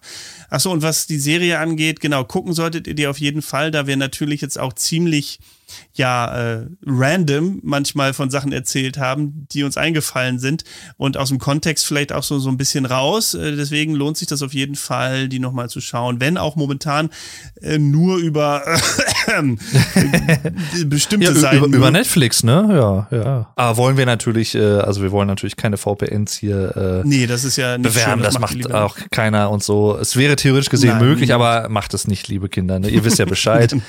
Ne? Das, wir wollen ja unserem Bildungsauftrag auch gerecht werden. Natürlich. Und, äh, aber ja, es ist eine interessante Serie auf jeden Fall. Also, das kann man nicht anders sagen. Und äh, ich, also ich, tatsächlich eines meiner Highlights so dieses Jahr, die ich so gesehen habe, was mich so am meisten auch gefesselt hat. Oh ja. Also, es, auch einige interessante andere Serien und so. Aber The Skinwalker Ranch, The Secret of Skinwalker Ranch ist, äh, ist ja auch interessant im Prinzip. Das ist jetzt so ein bisschen Krötenkackerei, aber wenn man es mal sprachlich betrachtet, der Titel ist ja The Secret of Skinwalker Ranch und nicht The Secrets. Ja. Also es wird ja im Prinzip, es wird ja eigentlich schon so ein bisschen insinuiert, so ein bisschen so, so vor, vorgegeben, dass es so eventuell eine zusammenhängende Sache sein könnte, die immer wieder in verschiedenen Facetten auftritt. So könnte man es zumindest ja deuten. Im Unterschied zu verschiedenen Phänomenen, die vielleicht gar nichts miteinander zu tun haben, aber trotzdem an derselben Stelle irgendwo in demselben Areal auftreten. Ich meine, ja, das eine Thema, was ja immer wieder aufkommt, ist halt das Portal in eine andere Welt oder eine andere Dimension. Und wenn man, wie gesagt, offen daran geht und sich mal überlegt, wenn es da ein Dimensionsportal gibt, würde das viele, wenn nicht alle dieser Vorkommnisse wahrscheinlich erklären. Äh, potenziell, mit unserem begrenzten Wissen, was wir haben natürlich, ne? Aber ja, äh, Dave, eine, eine andere Serie, wie gesagt, die ich dir auch sehr ans Herz legen kann, die habe ich gerade abgeschlossen, ist eine ähnliche Doku. Das ist jetzt nicht ganz so paranormal, aber auch sehr interessant. Mhm. Da sucht jemand quasi nach Hinweisen auf äh, verlorene äh, Zivilisationen. Mhm. Man denkt natürlich jetzt an Atlantis oder so, aber äh, genau, einfach eine, eine hochtechnologische Zivilisation, die gleichzeitig mit den Jägern und Sammlern auf unserem Planeten existiert haben könnte und die von einem kataklysmischen apokalyptischen Event äh, am Ende der letzten Eiszeit ausgelöscht wurde. Und die Serie heißt äh, Ancient Apocalypse, auch auf Ach, Netflix. Ach, da habe ich schon von gehört, ja. Das muss ich mir auf jeden Fall auch mal angucken. Sehr, sehr empfehlenswert. Ancient Apocalypse. Ja, ich bin aktuell, was so Serien angeht, noch sehr in der Realität verhaftet mit The Crown. Äh, mit der fünften Staffel. Auch sehr, sehr gut. Auch, ja, das habe ich noch nicht Ja, auch geguckt. Wenn er so ein, zwei Sachen natürlich so ein bisschen dramaturgisch aufbereitet ist und ein, zwei Sachen auch fiktional, aber im Großen und Ganzen ist es tatsächlich sehr an die an der Realität angelehnt. Ähm, das schaue ich momentan. Ansonsten, äh, wenn wir gerade schon bei Serien sind, The Watcher haben wir geschaut. Auf Netflix, ne? Ja, ist auch, auch sehr, sehr interessant. Kann man auch tatsächlich so an ein, zwei Tagen direkt durchschauen. Wissen wir aus Erfahrung, haben wir gemacht. Ich glaube, nee, sogar an einem Abend haben wir das alles geguckt, ne? Und ich kann Leuten, die sich für solche Themen, wie wir sie heute besprochen haben, interessieren, auch immer wieder, haben wir ja schon ein paar Mal jetzt erwähnt, den äh, The Joe Rogan Experience Podcast ans Herz, Herz legen. Nicht alle Folgen, weil, also er ist ja unter anderem, außer dass er sich jetzt für U A Ps und solche Phänomene interessiert, ist er halt Comedian und ich glaube, er hat auch mal Kampfsport gemacht. Er interessiert sich halt sehr für M M A und sowas und lädt halt auch immer wieder seine Comedian-Freunde und M M A-Fighter und sowas ein. Das gucke ich mir ja meistens nicht an, aber jetzt zum Beispiel eine Folge, die vor kurzem rausgekommen ist, war mit Mark Zuckerberg, wo mhm. ich einfach dachte, das muss man sich ja eigentlich schon angucken, da bin ich noch nicht ganz durch. Oder er lädt sich halt auch Leute ein, wie diese Ex-Militär-Leute, die das Tic-Tac gefilmt haben und mhm. so weiter und so fort. Also auch Skeptiker lädt er sich ein, alle möglichen Leute und das ist wirklich sehr, sehr spannend. Definitiv. Er hat ja auch Maynard James Keenan, den Sänger von Tool zum Beispiel, schon des häufigeren zu Gast gehabt, ja. Jetzt auch vor kurzem und auch zum Zum Beispiel Elon Musk, der war ja auch drei, vier Mal schon zu Gast. Genau. Also der berühmte Auftritt mit dem, mit dem Joint. Mit dem Weed. Ja, genau. Ja. Also wirklich sehr äh, interessant auch und immer sehr kurzweilig. Man muss dazu sagen, er ist auch so ein bisschen in Kritik geraten, vor allem auch letztes Jahr, als er sich da wohl so ein bisschen, ich habe es nicht selber gehört, ich kann es nur so vom Hörensagen wiedergeben, dass er sich wohl so ein bisschen gegen Corona-Maßnahmen hier und da ausgesprochen haben soll. Ich drück's mal vorsichtig aus, ne? Ja, hat er, äh, denke ich schon. Also das, genau. Aber ich meine, da sind ja potenziell viele genau. Leute in Kritik geraten, die man vorher, also wo man das nicht gedacht hätte, da gehen die Meinungen halt so krass auseinander und ich weiß auch nicht, ob unsere Gesellschaft jemals wieder zueinander finden wird, was das Thema angeht. Aber äh, was, was andere Sachen angeht, äh, ist es schon einfach sehr interessant. Man muss da mit einem sehr offenen äh, Geist rangehen, aber halt auch äh, nicht alles für bare Münze nehmen. Auch alles, was Joe Rogan sagt, ist nicht Gold. Da ist auch viel so, wo man, wo ich auch sage manchmal so, hä? Weil er, er halt auch sehr für psychedelische Erfahrungen ist, äh, so D M T und und solche Sachen, äh, dass das halt, er, er ist der Meinung, dass das halt den Horizont erweitert und das Bewusstsein und äh, sehr, das sollte jeder machen, wenigstens ein, zwei Mal und so. Und da kann man sich dann halt wieder drüber streiten, aber es sind, wie gesagt, sehr viele interessante Gäste und es wird sehr vieles äh, gesagt, was auch sehr hörenswert ist. Richtig. Vielleicht brauchen wir ja als Fazit dieser Folge außerirdische Lebensformen, die die Menschheit wieder zusammenführen kann. Vielleicht ist das ja die Lösung des Problems. Ja, ja, wer weiß das. Möglich. Da gab es doch mal einen U S-Präsidenten, der gesagt hat, würde sich die Menschheit vereinen, wenn äh, es eine, eine Bedrohung von außen gäbe, würde es dann noch Krieg geben? Könnten wir alle an einem Strang ziehen? Ich, war, war das Reagan? Ich weiß es nicht mehr. Boah, das, das, da bin ich jetzt nicht im Bilde, aber das, äh, ich, also ich habe da auch von gehört, aber wer das jetzt genau war, weiß man nicht. Genauso wenig, wie man manche Sachen weiß, mit Sicherheit weiß zumindest, zumindest deren Ursprung, die so auf der Skinwalker Ranch in Northern Utah passiert sind.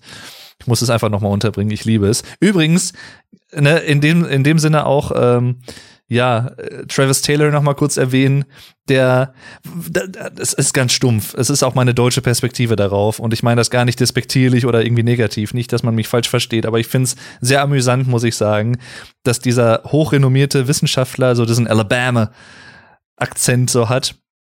Also das ist ein, ich, ich will jetzt nicht Hillbilly-Slang sagen, aber letztendlich geht's ja so in die Richtung, was ja viele Leute so ein bisschen mit so, ach ja, der ist so ein bisschen, ne, nicht der Schlauste oder was. Und bei ihm kommt halt aber beides so zusammen. Und das fand ich halt auch sehr, ich sag mal, unterhaltsam. Auch sehr, sehr sympathisch, sympathisch auch, genau. Ich. Äh, es war übrigens tatsächlich äh, Ronald Reagan äh, ah. neunzehnhundertsiebenundachtzig auf äh, dem U N General Assembly, September einundzwanzig, äh, einundzwanzigsten Hm. September. Da hat er von einer außerirdischen Bedrohung geredet. Das kann sich jeder mal selber angucken und ich schicke dir das auch gleich nochmal. Sehr gut. Ja, dann würde ich sagen, falls du äh, sonst nichts mehr haben solltest, was du noch erwähnen möchtest, es sei denn, du hast noch was? Ähm, nicht äh, wirklich. Ähm, das, wie gesagt, fällt mir bestimmt ein, wenn wir mit der Aufnahme fertig sind. So ist es immer. Und ich freue mich auch schon sehr auf die nächste Staffel der Skinwalker Ranch. Die wird ja oder wurde dieses Jahr ja wahrscheinlich gefilmt mhm. und kommt dann wahrscheinlich nächsten Sommer raus oder so. Soweit ich das weiß, ist das so, genau. Da können wir ja auch gerne nochmal eine Nachfolgefolge machen und dann nochmal über die, ja, die Erlebnisse in der vierten Staffel gerne quatschen. Sehr, sehr gerne. Beziehungsweise, du bist natürlich auch immer auch gerne zu anderen Themen eingeladen, ne? Ist ja klar, das kriegen wir sicherlich auch nochmal hin. Ich hoffe, es hat euch gefallen und ich fand es auf jeden Fall eine sehr interessante Folge, auch mal wieder ein sehr interessantes Gespräch. Ich finde es immer auch cool, wenn man sich über solche Sachen einfach mal austauscht und dann so ein bisschen, ich sag mal in Anführungszeichen, überprüft dadurch auch, wie andere Leute das wahrnehmen, was man selber wahrgenommen hat. Manchmal ist es ja auch so, dass man ein und dasselbe geschaut hat, aber man hat es dann irgendwie dann doch ein bisschen anders wahrgenommen oder so, oder man hat auch vielleicht manche Details nicht selber so mitbekommen und dafür das Gegenüber oder der jeweils andere hat es dann mitbekommen und kann das dann nochmal in den Raum werfen. Und sowas finde ich immer schön, deswegen. Das hat mir Spaß gemacht. Vielen Dank, dass du dir die Zeit genommen hast, lieber Vuko. Gerne, vielen Dank, dass ich hier sein durfte. Ne? Ihr findet einen Link natürlich auch zu seinem Kanal Get Germanized, wo er äh, auf Englisch hauptsächlich die deutsche Sprache und Kultur erklärt, in den Shownotes, in der Folgenbeschreibung unten. Und dann äh, würde ich sagen, there is a ranch in Northern Utah. Und da ist auch ein Podcast dort draußen, den ihr gerne hören könnt, namens The German Podcast. Und übrigens, der liebe Vuko hat ja eigentlich auch einen Podcast, wenn auch äh, sehr inaktiv. ja. ja, tatsächlich, momentan inaktiv. Ich äh, werde äh, hoffentlich bald mal wieder ein paar Folgen aufnehmen. Auch dort bist du gerne gesehen.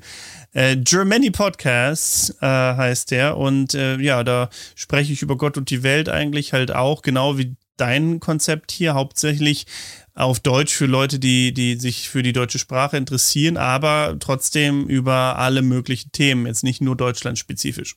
Genau. Aber ich glaube, du hast noch nicht wirklich über Gott und die Welt gesprochen, kann das sein? Nicht Gott, äh, aber ein bisschen über was in der Welt vorgeht, aber das können wir als nächstes ah. Thema machen, Gott und die Welt. Interesting.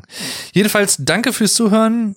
everyone, wollte ich schon sagen. Äh, alle zusammen, macht's gut und bis zum nächsten Mal. Und tschüss. Tschüss. Euer Dave.